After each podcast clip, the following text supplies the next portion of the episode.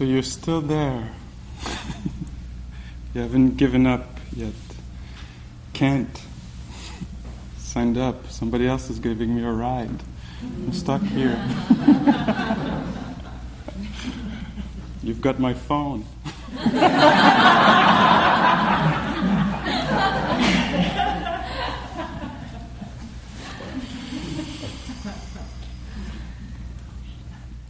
So I'm wondering how the uh, how was the afternoon? Because again, uh, I'm I think I'm going to repeat myself, but this is very delicate work we're doing. It it can uh, it can veer off or you know crumble easily if uh, you know we set we create a container with the the silence, with the schedule, you know, and with many things, with the code of ethics, and uh, so there's this little particular laboratory or container that we uh, we create and cultivate, and it helps us along along. So uh, uh, when we open it up, like this afternoon, I would imagine that for some of us that was really helpful. Heart opening, nature, being trusted, uh, feeling like I can be more intuitive in the time of walking or sitting or where, and connection that is deeper. And I would imagine that for some of us, whoops, thing went a little, uh,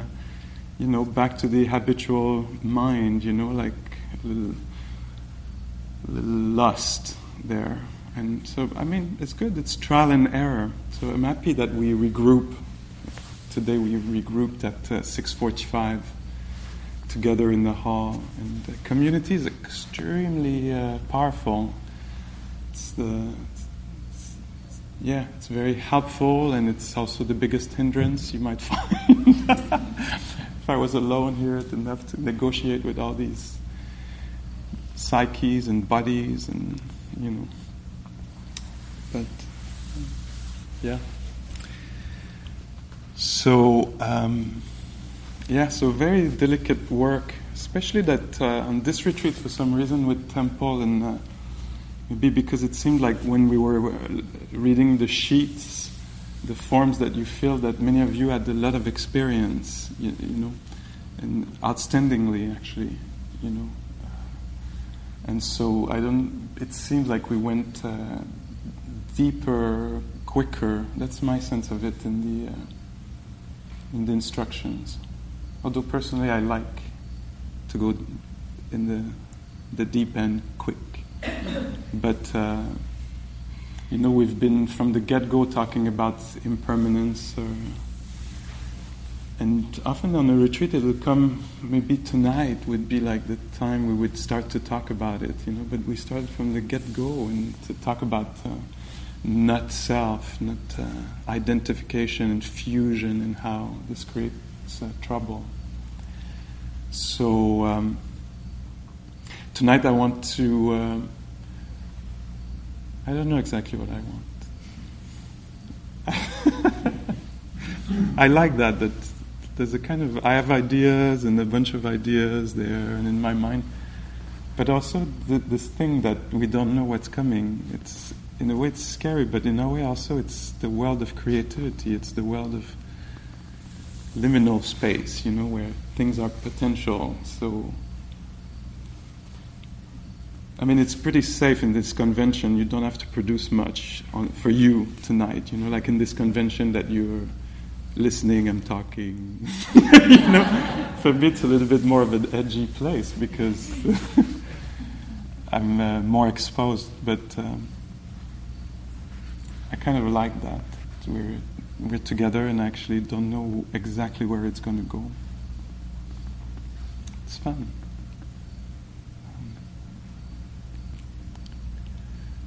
So, um,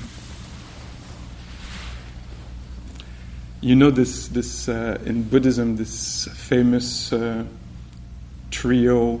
Do you have this word in English? Trio, triad, tri- trio, like duet, trio, triad. You know which is the most famous uh, trio in Buddhism? It's the three marks of existence and so it seemed like it would be fitting to complete that uh, little trio tonight with anicca, the impermanence, the fluctuating nature of reality, and uh, with anatta, not self, to talk about uh, dukkha, dukkha, the third uh, or first, depending on how it's presented, that create that, uh, the three marks of existence. We say so, the teaching says that every phenomena has specific characteristics. Some things are gross, some are subtle, some are blue, others are red, some are salty, others sweet, some are pungent, other bitter.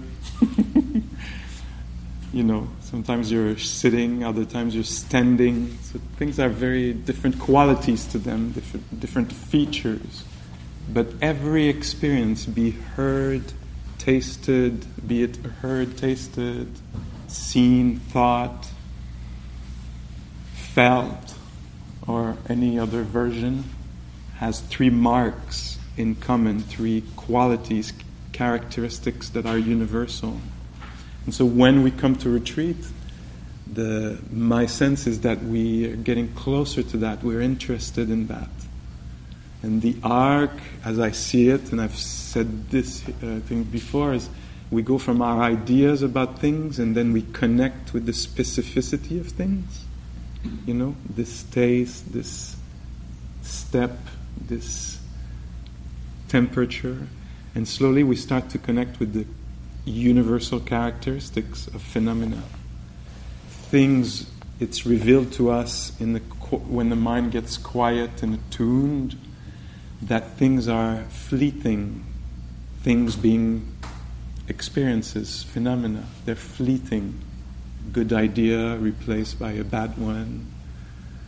Uh, desire dissolves. You know, something seems that it's going to be completely uh, sweet, and then we get there and suddenly it doesn't appear like that anymore. Um, we're clear, and then we're fugged again. Yeah? And so things are fleeting. For that reason, we might in time understand deeply that because they're fleeting, they are escaping and they are cannot be owned, cannot be appropriated. You know, so that's the this week it seemed like it's the second characteristic. And so uh, the whole of what we're doing here, in my view, is that we're getting close to this. We're, that's what we're interested in. So, not so much that we're amazing at being with breath, is that we are able to see that the breath, and in breath, or the beginning of a breath, is not there anymore when we're at the end of the in breath. You know, that everything chops and chops or disappears, escapes us all the time.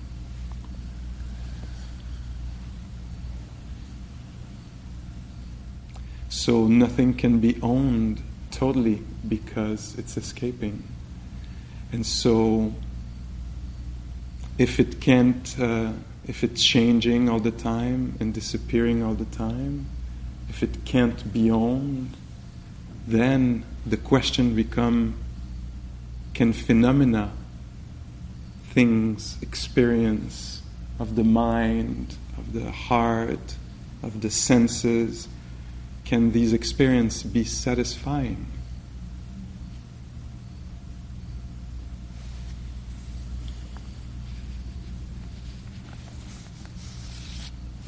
I don't know if I'm going to find it. So the Buddha is in. Uh, we can imagine maybe the sun is going down like this.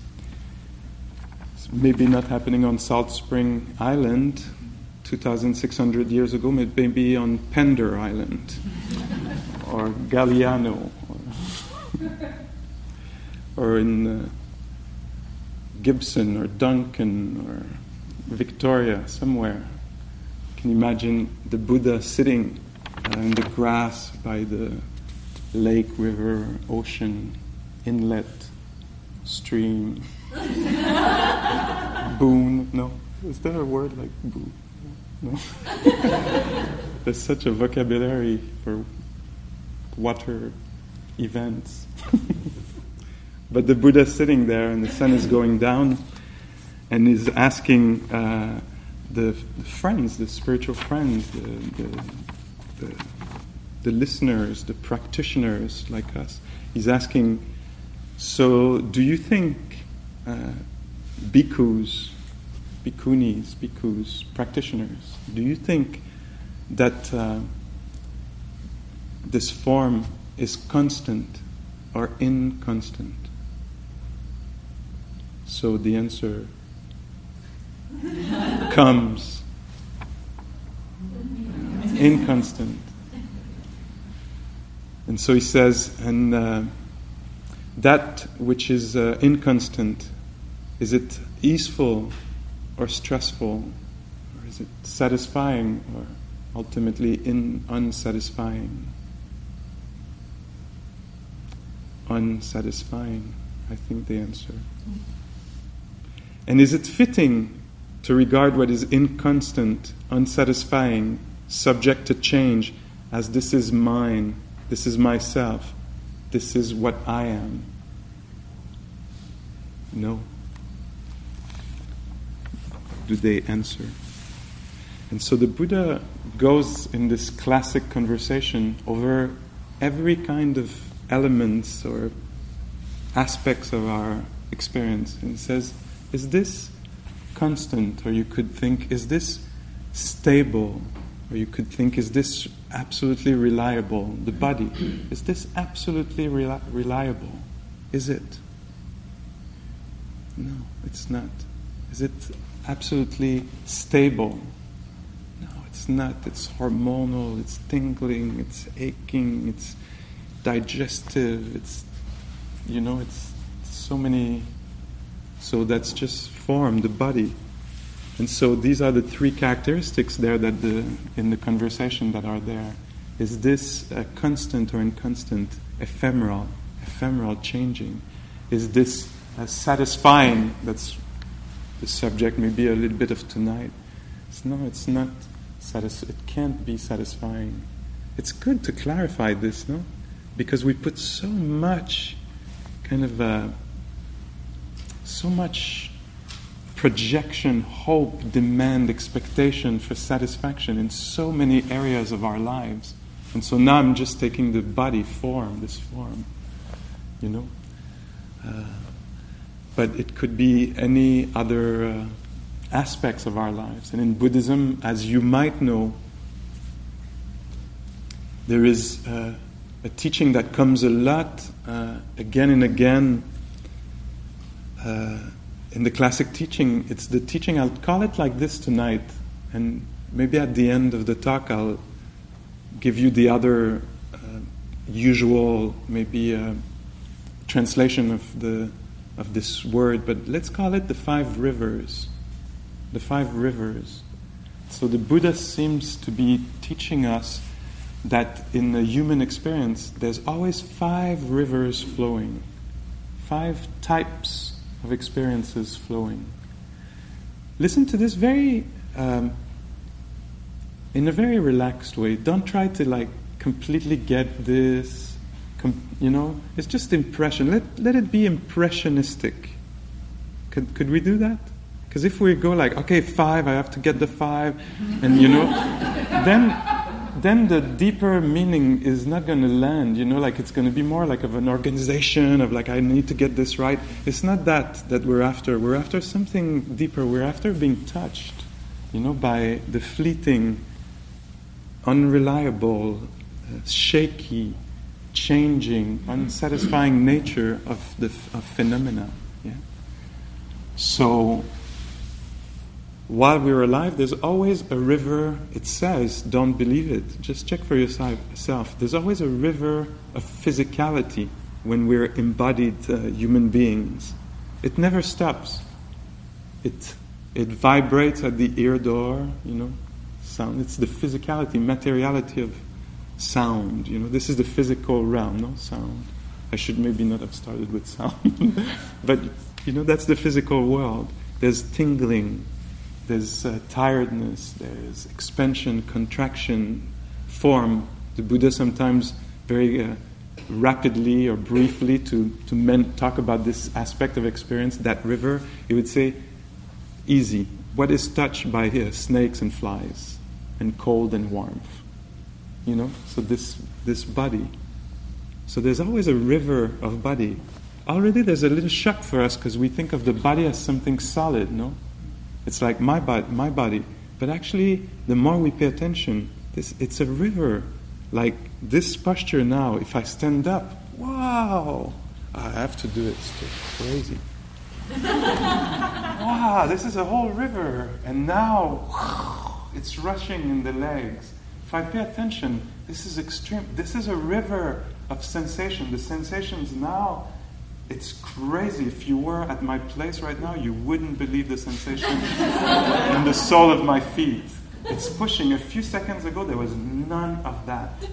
And so now the river has taken this form. And now the river takes. I come from the world of theater, so. But uh, so the form is constantly changing. So it's cold. This morning we were in meetings. Uh, I was anyway in a couple of meetings. It was cold, and then at some point the sun came out and it was warm. So there's a river of physicality that is always happening through the senses. You know, silence followed by some insect, followed by a bird, followed by a, a truck, you know? And so it's alive at the sense doors, it's always alive. So that's one of the rivers. It's constantly changing. Can this be, is this reliable? Can we absolutely count on this? We can't be, for satisfaction, can we? We might have a whole program, pay somebody really a lot of money to organize our health, you know, and or all group of people, and have all the pills. And if we have the budget, we'll even go into raw, organic, non-glutenish superfood. You know, and is it is the body going to be reliable? Yes, it will. no, it won't. And so here we're invited to notice that, notice the river like nature of that aspect of our experience. And so that's why, since the beginning, we say, let's pay attention, let's get out of our head and our ideas and our storytelling and tune in to notice how comfort is followed by discomfort uh, in the body ache is followed by maybe release. A tight breath for a few minutes or hours might be followed suddenly by a releasing breath or something like this. So that's one of the rivers. Another one, these rivers are flowing simultaneously in the body. So one other river, it's just an, a way to make something stand out in the flow of our experience. There's another river that uh, is called the river of feeling tone, of pleasure and displeasure. If you tune just at this level, the experience during the day, you can do uh, retroactive mindfulness. Think of the day today. Was it a constant flow of pleasure? Was it a constant flow of displeasure? Somebody will, yeah.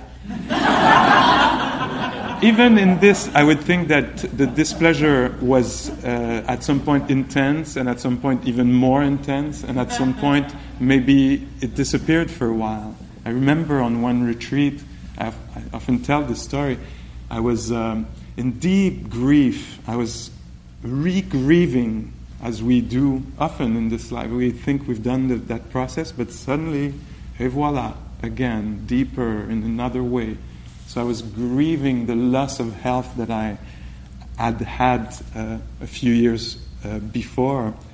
And I thought I was okay, but something happened in that suddenly I, it seemed like I was going through that whole grieving process again. And it felt like I had been grieving for a few days, like solid, like heavy, unpleasant, you know, with grief, despair, confusion, uh, desire not to be, not to feel, very strong waves of desire not to, not to exist. Get me out of here, you know.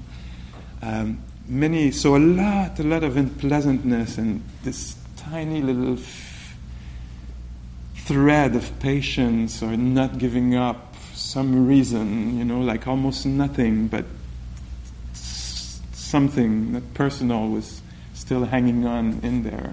Maybe lack of creativity or of how to end, you know, or I don't know what, but it was still going.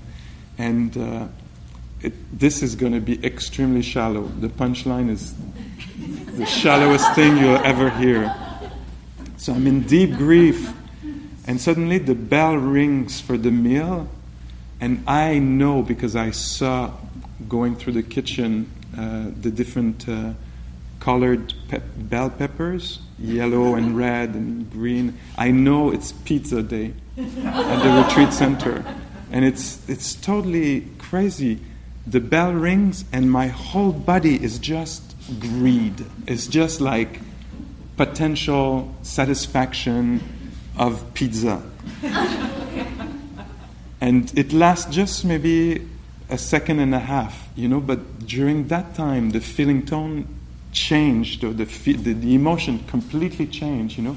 And so it was not a constant, reliable, I could not even rely on my deep grief because it was shaky. I could have an opinion about something else and I would, I would be not so faithful to my grief.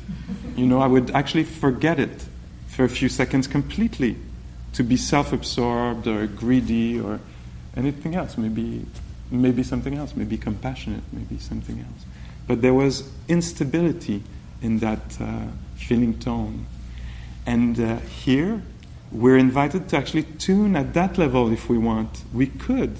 We hear in text uh, practitioners, uh, monastics, uh, who would say, Oh, I took this on for a number of weeks or months. This was my only field of awareness pleasure, displeasure, and neutrality.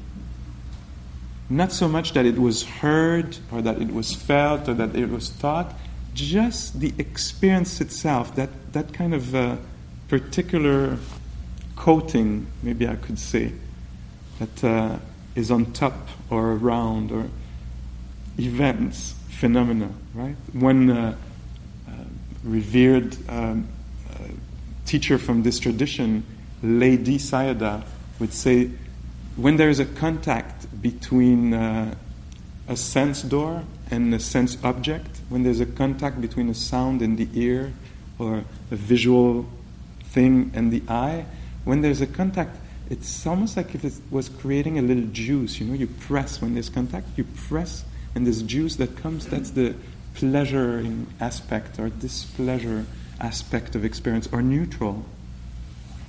And so today, as you feel sensations and the rest of the week, tonight, you could tune in just that, that level. There's always a river of that happening. It's neutral. Often we'll go crazy when it's neutral. Nothing's happening. What's wrong with me? I'm doing this wrong. Or you blame others, or we freak out in some way, you know, because it's neutral. It's un, un, uh, unsustainable for us, unbearable. When it's unpleasant, it's also unbearable. And when it's pleasant, also it's unbearable because we want more, we want to control, we want to make sure we secure that pleasure, you know, and we get defensive. And the Buddha used uh, the image he used to talk about that aspect of life is the the bubble. He said our pleasures and displeasures are like little bubbles, like when it rains, when there's a puddle, when the drop of rain falls, it creates a little bubble just for a moment. Have you seen this? Little bubbles at the surface of the water. It says, Our pleasure and displeasure is like this. You know, one pleasant thought followed by a worried thought, followed by. And it, it bubbles like this. Our bubbles, friends, bhikkhus, bhikkhunis, are bubbles stable? Are bubbles reliable? Can you own bubbles? No. so I don't know if I went through the three marks, but that was the intent. You know, is that constant? No. Is that can that be owned? No. Is that reliable? Can it be satisfied completely forever? One of these bubbles? No, because it's bubble like. And that's why we pay attention here because a lot of our dominant society or culture is trying to make us believe that we're going to secure our happiness, that there's going to be something stable in buying a car that everybody can scratch, knock, steal, you know. so we just bursted that bubble. and so there's a river of sensations. There's a river, maybe a little bit more subtle, of pleasure, displeasure, that is running. There's a river of that. It's incessant. You know, and when you're eating, you can, or when you're just in line for food, suddenly you see in the distance the mandalic salad, you know, with all the little flowers and stuff, and it's pleasant to look at, but far away you discover. And so your bubble of pleasure is followed by a bubble of displeasure because I'm separated from the salad by five or six people or 25. And so this river is running all the time. You know, you, I don't know, Pascal says something, makes me laugh, it's pleasurable, and then I get a little lost, or he says something that is not so pleasurable, and then, whoops, I did this car, I can't have enough of being here. It was fun. Ten seconds ago, but that's, that's enough now. It's, you know. And so the emotional life is moving, and so is the pleasure life. It's kind of attached to it, it's running with it, the, that river. Yeah? And so the teaching in that is of the three marks again that it can't bring satisfaction in and of itself. It's not in the pleasure that it's going to be there. You know, Dhammadina. At the time of the Buddha, there was one uh, nun, very uh, respected. There's a few of the monks and nuns who had titles, and I can't remember, but it, it was always the starting with uh, foremost in wisdom, foremost in compassion, foremost in understanding, foremost in concentration, something like this. Dhammadina was foremost in something. Memory, bhikkhunis, bhikkhus, is it reliable? Can it be yours? Can you make it yours? If you identify with it, will you suffer or not? You know? If I'm identified with with memory, I, it's going to be a it's going to be a long road. you know. But I can notice, oh, look at that, unreliable memory. So anyway, Dhammadina, she says something. She says many things about um, about uh, the feeling tone that are, I think, extremely deep. And one of the things that I, she says to her ex-husband, by the way, that she meets in the forest, and he says, "Teach me about uh, Vedana, about feeling tone." And she says many things, but one of the things she says is, uh, she said, when uh, something pleasant ends, it's unpleasant. When something unpleasant ends, it's pleasant. That's the, the deep thing that I promised. It's pretty deep, you know, because we're blind to that often. You know, we move, move, move Dhammadina away. You know, I'm going for that pleasure and it's going to be satisfying. I don't want to hear what she has to say, you know, because this is really going to do it. This person, this situation, this job, this whatever it is, you know. And here we're, the job we're doing is a job of sobering, sobering. It's kind of, it looks like bad news, you know. It's actually it's so funny that it would be taught in terms of liberating, disentangling the tangle, to create uh, the words that are used about these three marks of existence is that they create disenchantment, and it can feel in a way like this, like wow, that's you're telling me that everything, nothing is going to be satisfying completely. The disenchantment is to it's to dis dispel spell a spell. It's probably not the meaning in English. To dispel, yeah, to remove the spell. We're under the spell that this over there is going to be satisfying, you know. And this teaching is saying it actually is not, honey. It's not. It's not going to be satisfying. It can't. It's not in its nature to do that. Can you be okay with that? Can you take this in? It's going to be helpful for you to know that. You know? Then you can go in with all your heart. You can go in with all your presence, with all your love, with all your care. But you're not going to be going in with all your foolishness or craziness of thinking that this is going to provide, and after starting to blame the thing or the other or yourself or some God that, by the way, doesn't exist in this philosophy at least. You know? In this uh, reality, everything we experience cannot provide complete satisfaction. It can't. It's too unstable, unreliable, and conditional. All these that I'm describing, the form, the feeling tone, they depend on something else. It depends on something else, you know. To have a good evening, it depends on my mood, my body, the weather, what the silent yogis do or don't do, you know, it's very, it depends on so many things that I can't actually control. So we're learning to be in the middle of this, to have a heart that has, uh, that is sober, that can meet reality in its own term, not in my terms, you know. So that river too of uh, pleasantness and unpleasantness is changing, is unreliable, and cannot be owned. My pleasure is not mine. It happens to be there, and it will happen to go.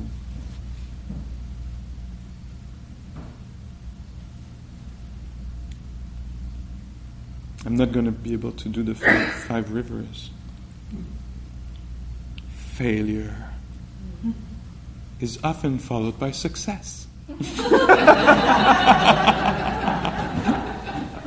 it's just another river. It doesn't have its own name, but. Okay, so just another one of the river that are happening, just if it intrigues you. So, again, this one, if you don't get it, it's kind of like too much tonight, let it go.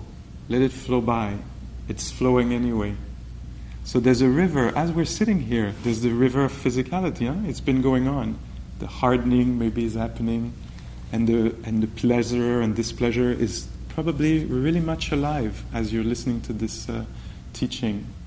There's another river, it's the river of perceptions. So as you're sitting here listening, what I'm saying is transformed into meaning. Huh? You're not just hearing it's not like this. There's vibration at the ear door. This keeps going. That river flows. There's silence and high tones and low tones. And it's some things are pleasant to hear and others maybe not. And all this vibration is organized. So in human beings, there's organization happening all the time. So if you just look around the room, you'll see that it's impossible for you not to organize reality you see people, this one, that one, maybe male, female, colors, cushions, chairs. It's, it's not possible to, and it's good, it's a good thing, no? That it organizes. So there's a river of organizing all the time. And uh, as in the story of the kangaroo turning into a deer, we'll notice with an attention that uh, becomes more stable, and we're going from more and more and more subtle here. The body, the pleasure, displeasure, and now the perception is very subtle. It's changing all the time. It's also another river that is changing. So things, you know, you, maybe at some point you were sitting here and like, oh, I love Pascal's talk, and now you're sitting here, and it appears like Pascal's talks are the worst talk who knows? You know, like things are changing forms in this way, you know? And so the sense of self, the sense of us, you know, you might have come here at some point and think, we're all friends, we're all one, it's great. And then suddenly you're like, yeah, but not this one. you know, we're all fit here, but not that one, you know, or not these two, or not, you know. And so suddenly, like, the perceptions are changing. And later, maybe because of a mood, often it, it is because of a mood, suddenly you're like, oh, but they're not so bad. They mean well, you know, and they appear differently, the same person. Or the future in despair appears a certain way. And the future in hope and joy and light-hearted appears a different way. And so the Buddha is teaching us to be attentive to the flow, the river of perceptions, how things are uh, changing all the time. You might have thought you had the best spot for your tent. I got the best spot. And did you find later that actually that other spot would have been the good spot? you know? Things appeared in a way and then they shift. And uh, with practice here, what we do is uh, learn mindfulness is actually playing a lot with perception. It's actually clearing perceptions. Because we have a lot of false perception perception of solidity, uh, satisfaction, perception of me, mine, I, mine, I belongs to me, I own, you know. And the more we pay attention, our perceptions are corrected with mindfulness. That's the point of the Dharma, is to clear perceptions. And so that we begin to say, oh, see, that things can't actually provide completely. They're ephemeral, they appear and disappear. They're unreliable, maybe we knew that and it's getting confirmed. You know? And we discover that maybe we're not exactly who we thought we were, that we're more courageous than we thought we were, that uh, courage, courage shows up, and it's not mine, but it does show up in this being. You know, the perception, perception that I'm separate, might fall a little bit uh, away in nature, and suddenly I might have a sense that I actually am nature. You know, for just a little some moment, a switch of perception, I felt like there's me and this, and suddenly there's, oh. For a fleeting moment or a few minutes, the sense that it's not that separate, it's a little bit more porous, that I belong to the environment, that I'm touching it and touched by it, that there's something happening there. And that is also changing and cannot be uh, completely owned. It's just natural. In human beings, this river is flowing in everybody right now. Everybody's making sense of what I'm saying and probably a little bit of their own sense, you know? And uh, our teachers have said that, and we say that also. Like some, sometimes people can come to see us, see you, or, and they say, Oh, you remember when you said that? it cannot possibly have said that. That's not my. It's never been my understanding, you know. Or sometimes, oh, it has been my. But people, you know, we understand the world through our perceptions, and this is a river. It's changing, and so we can attune to that here, and uh, see, allow perceptions to be what they are. This has a lot of uh, gracefulness to it, when we can allow um, ourselves to have impressions my impression is that, ding, ding, ding, and to actually have enough consciousness to know that it's an impression, you know, and go check a little bit further and allow a little time for the perception to change and maybe clarify. And often we take our perceptions to be real. The image that the Buddha used is the image of the mirage. He says perceptions are like mirage it appears a certain way. I appear of having no value or much more value than other beings around me. Perception, can that be recognized as such? Just, it's not a statement of reality, but maybe just a statement that perception is in action. You know, that there is perception happening.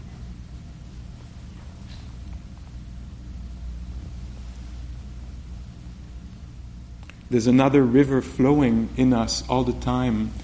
It's the river of. Um, there's several ways to present this, but tonight I'll present this as the river of intentions. Like right now, for many of you, I can see this as I'm looking. For many of you, there's the intention to understand, to hear.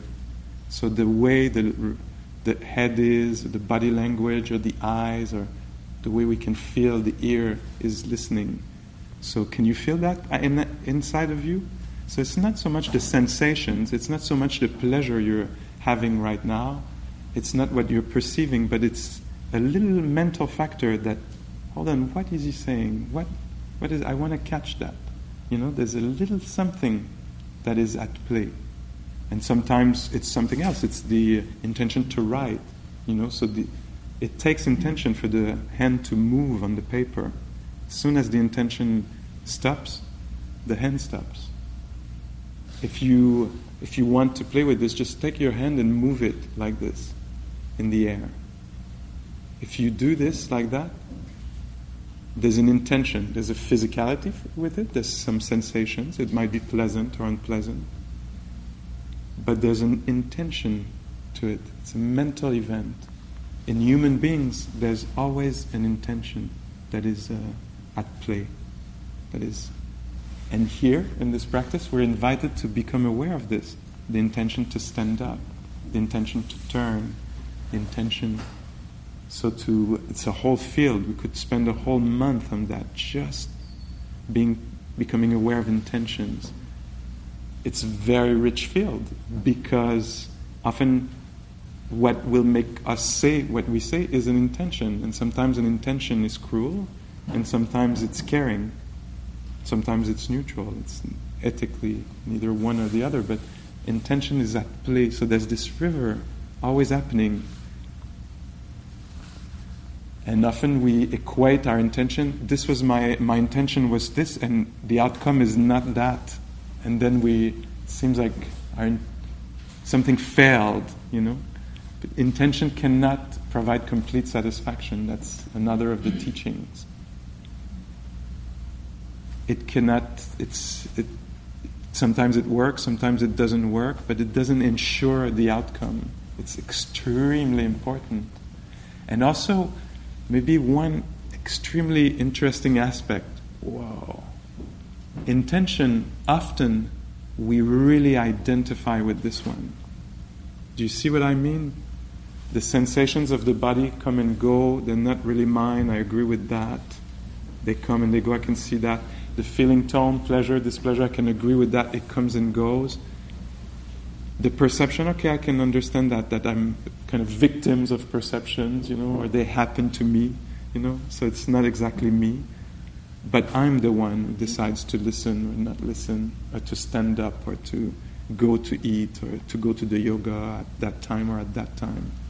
Do you see that? We, we take this very, very personally. The practice goes so far that a quiet mind apparently can discover that intention is not that personal, it's conditioned.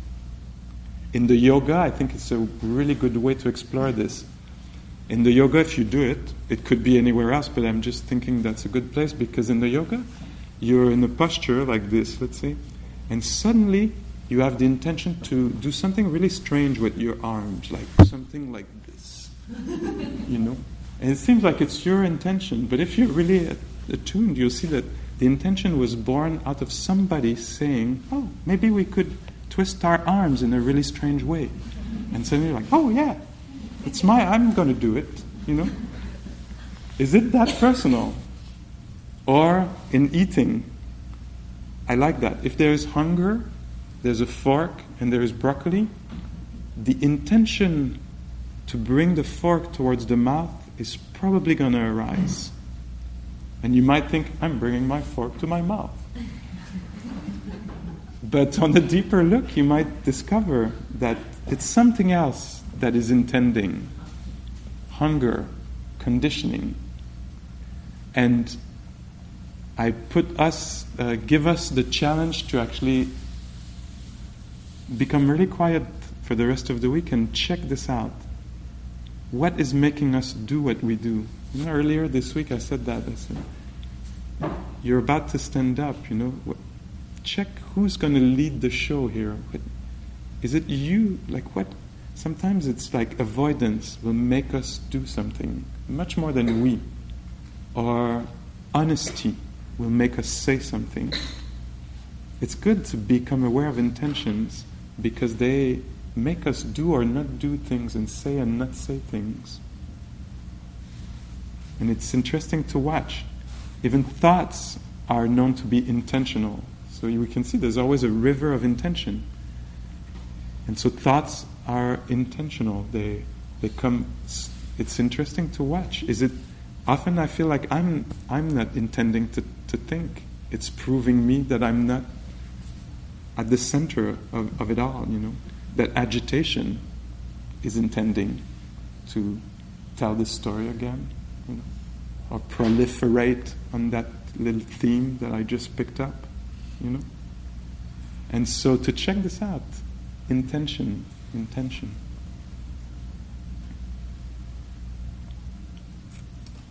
There's one river left. So, all these rivers, again, the three marks of them, they're not that personal, they're not constant, they're changing, and they can't totally satisfy. The last one is the last hideout of the self. It's consciousness another river that is flowing, moments of consciousness. There are, do you, do you agree with these rivers? Do you recognize there's a river of sensation? It keeps going as we're talking. There's a river of uh, pleasure, displeasure, and neutrality. And now you might be like, yeah, yeah, no, it's really displeasurable. So finish your thing, ring the bell, close the mics, move on. and so there's this river flowing, the river of perceptions, because you keep making sense, some sense of what is said. You know, the world keeps being organized. Even if you want to stop it, it won't stop. It will keep organizing the world. That's there. And there's the intentions intention to listen or not to listen, or to find comfort in the body, or to, you know, uh, hold on, keep going, something like this. And the last river is the river of consciousness. So there's moments of consciousness that are following each other. You can't stop this. It just happens, no? There's, things are being revealed. Sounds or light is being revealed. Sensations are being revealed. They, they are known. And this often we say, wow, I'm, this is me. This, I'm the witness in the middle of it all, you know, like this intelligence, this vividness. I don't know how to call it exactly. This river of consciousness. I make it very personal. This is me. And this is what I fear for in terms of death. Because what's going to happen if I'm identified with something in there, I'm going to project it in the future. And that's scary. What's going to happen to it? You know? And in this here, in deep practice, maybe over decades, great dedication, but maybe spontaneously, if you're lucky, like Eckhart Tolle, Eckhart Tolle, yeah. You happen to sit on the right bench at the right time somewhere, and suddenly that gets clarified for you that you're not the consciousness, that there is a knowing that is happening, and that it was just this slight little mistake that we made it personal. It's moi in there. And maybe with some quiet mind, some attentions, a little investigation, just the right amount, not the amount that thinks a lot about stuff. The investigation that is silent and attuned. Maybe we could discover that this is a river. One of the ways that we discover this is by breaking it into pieces. So the consciousness of you coming to sit here tonight, that moment of consciousness, where is it? Was that you? If it was you, where are you? It's gone, you know. So that river of consciousness apparently is not personal either. So all these rivers are flowing, and at different time in our practice, we'll notice one or the other. And we're called, we're invited to notice if it's stable or unstable. if it's uh, satisfying or unsatisfying, and uh, if it's uh, can be owned or not. Don't conclude anything, but check it out. Check it out. All this in service of liberation. Liberation means the heart opening, the heart relaxing, the fear letting go of it, so that the heart can become naturally friendly, loving, responsive, caring, honest, compassionate. So that we're not like tight, scared, trying to control, fear, be perceived in some way. We can actually totally relax into this and allow for the turbulences of the rivers, for the for everything that these rivers, you know, every form they take, every intensity or calm that they encounter.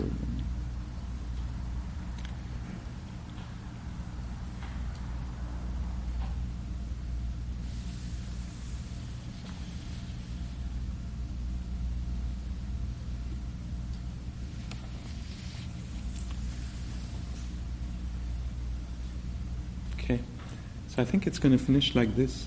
Not, there's not a big punch but uh, like e- emotional or release and humor or something. I think I have a belief somewhere that it should be like that, trying to release it gently.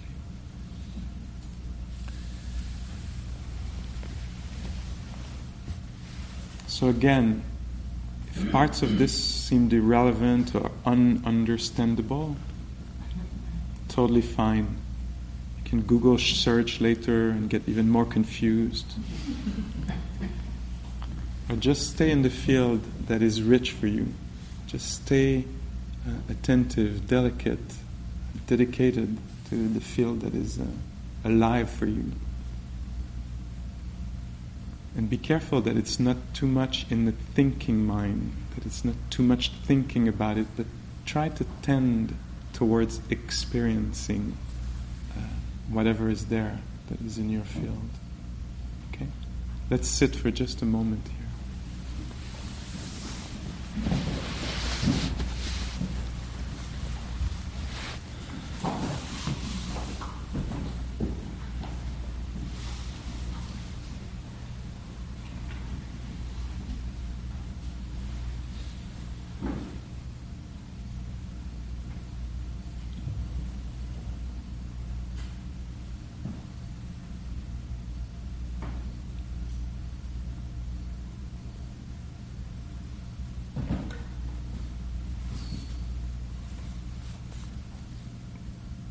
You might notice one of the rivers flowing, being alive.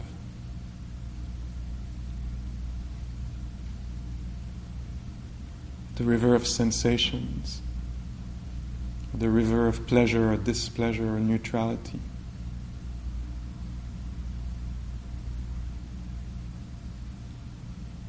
Of the, or the river of intending to be attentive, intending to be mindful.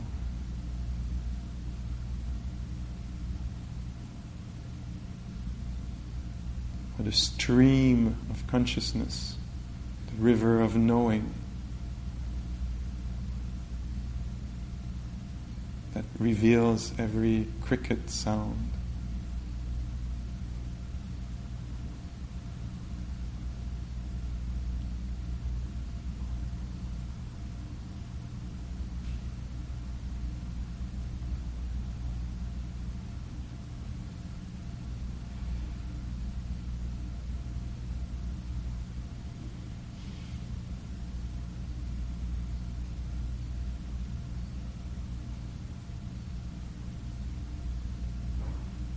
Or you might notice the river of um, perception, how your mind keeps organizing. This is breath, this is car. It doesn't think so much, but it perceives as a sense that this is hand tingling, This is night coming.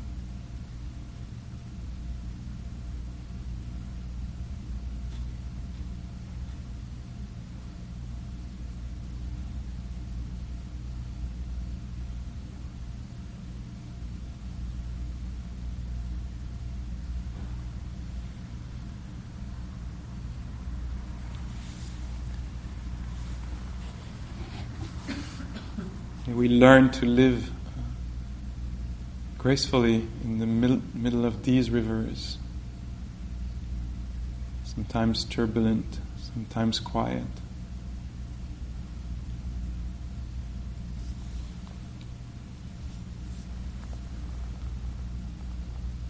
May we be able to give them back to nature, not own them,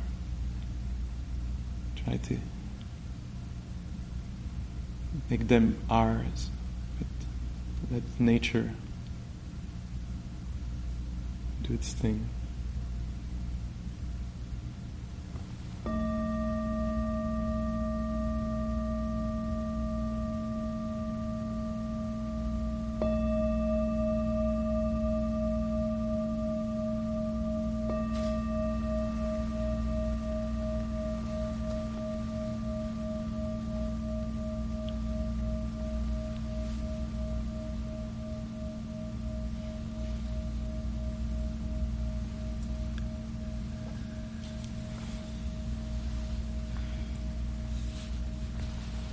Thank you for your uh, attention, your sustained attention on these uh, five aggregates. Um, now, if you want to, you could, uh, you know, refresh yourself outside, do some walking. But there's also uh, a fire that uh, Nicola started for us um, close to the barn there, so you could uh, stand there, or grab a chair, or come by and watch the the fire element tonight and uh, let the mind experience maybe some kind of ease and respite. And uh, notice the different rivers happening. And we'll do the last uh, sit over there if you want. You can come here but uh, we'll be over there. Okay yes. Uh, for the sit. Yes, ring the ring the bell, and then go up to the if you choose. But. Yeah, uh, but here at the end of the evening, at uh, the sit from nine to nine thirty, there won't be a bell being rung. So if it if you come and sit and it seems like it's going on forever, you can trust your perceptions. Thank you.